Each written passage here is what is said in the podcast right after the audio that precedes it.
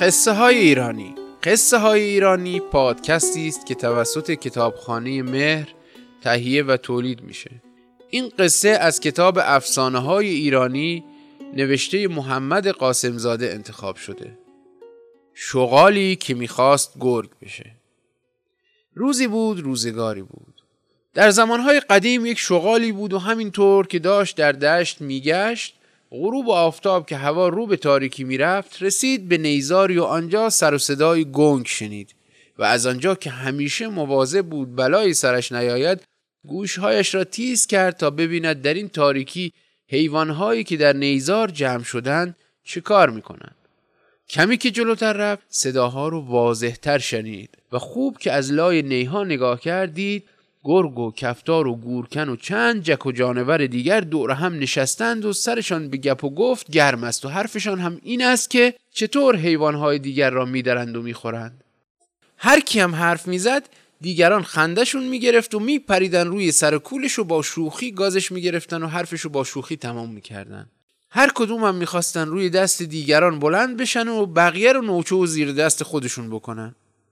شغال همه را نگاه کرد و دید در میان آنها جانوری نمی بیند که بتواند روی دست او بلند شود. این بود که به خودش گفت بهتره چشمه ای از هنرم و نشون اینا بدم و کاری کنم که همه جلوم دولا و راست بشن. اول باید به چشم خودشون ببینن که قد و قامت کی از همه بلندتره. اونها باید زیر دستش بشن. خوب اطرافش رو نگاه کرد و دید همان نزدیکی تپه بلندی است و اگر برود بالای آن همه او را می‌بینند. معطل نکرد و رفت بالای تپه و راست ایستاد. روباه خیلی زود اونو دید و با اشاره به دیگران نشان داد و گفت عجب گرگ قشنگی. کفتار هم که همیشه وردست روباه بود حرف اونو پی گرفت و شروع کرد به تعریف از این گرگی که بالای تپه می‌دید. دیگران هم که نمی‌خواستند از قافله عقب بیفتند هی به این حرف شاخ و برگ دادند و پشت حرف روباه را گرفتند.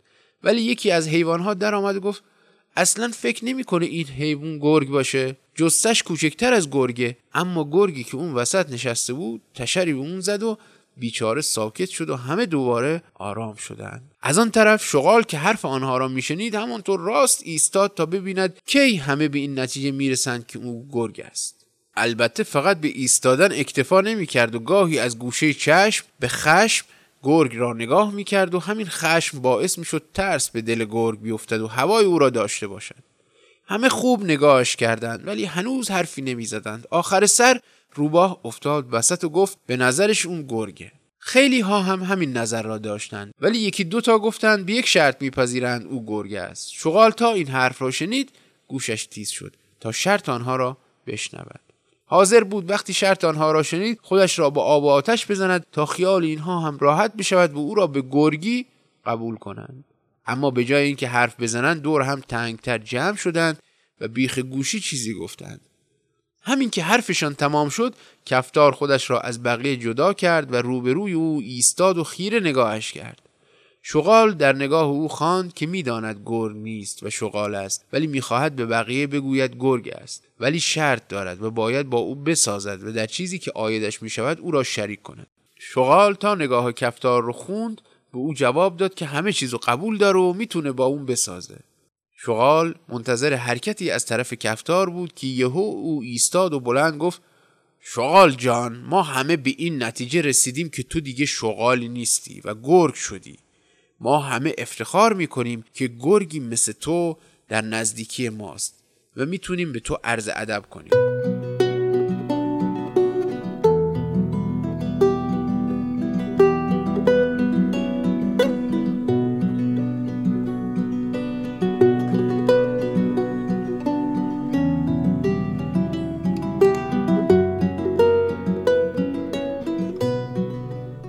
تا کفتار این حرف زد حیوانها از خوشی جیغ و دادی به راه انداختند که اون سرش ناپیدا. اما بیشتر از همه خودش شغال و خوشحال کرد. و به خودش گفت نه فقط در خاندانش که در میون حیوونا کسی پیدا نمیشه که تا امروز گرگ شده باشه و این همه حیوان جلوش دلا و راست شده باشن باید از فردا تو جنگل را بیفتم و عین گرگ زوزه بکشم تا همه بفهمن با کی طرفن. وقتی حرف من تو دهنا بیفته و حیوانای بزرگ اونو قبول کنن دیگه کی میمونه که بخواد رو حرف من حرف بزنه؟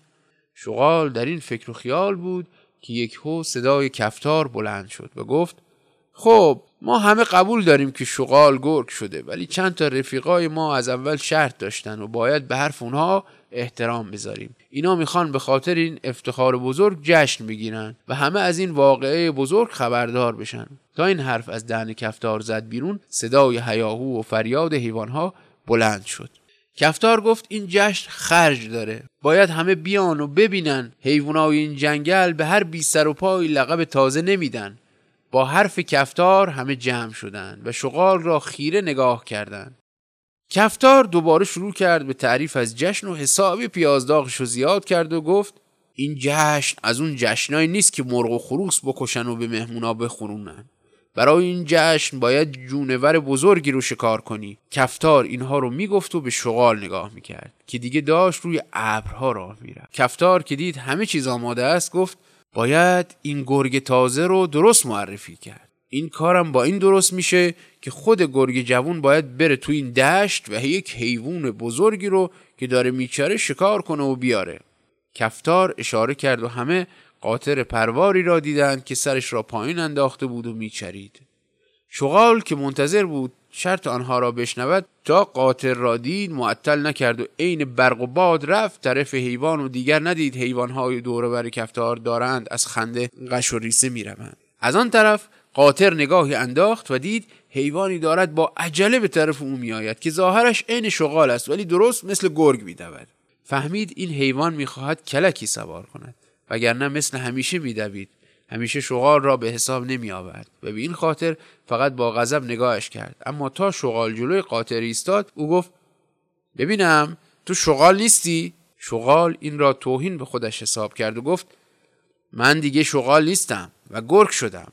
حیوانای این جنگل هم می‌خوان به این خاطر جشن بزرگی بگیرن و خبر این اتفاق رو به همه بگن. تو این جشن بزرگ باید حیوان بزرگی هم شکار بکنیم و ظاهرا این اطراف حیوانی بزرگتر از تو پیدا نمیشه. این افتخار هم نصیب تو میشه که در جشن قربانی بشی. قاطر فهمید قضیه از چه قرار است. زود خودش را زد به آن راه و گفت واقعا افتخار بزرگیه و من چه حیوان خوشبختی هستم که منو انتخاب کردی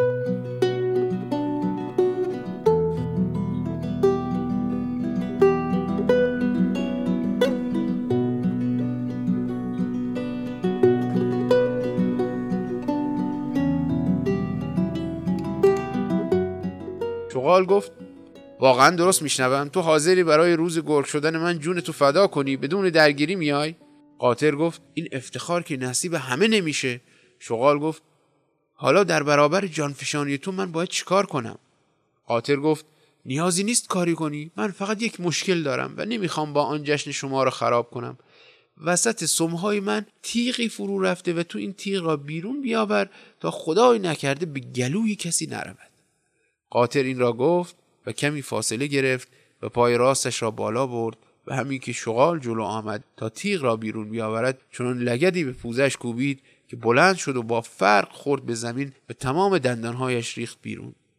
شغال که تازه حساب کار دستش آمده بود به خودش گفت آخه احمق تو که همیشه قصاب بودی تو رو چه به نلبندی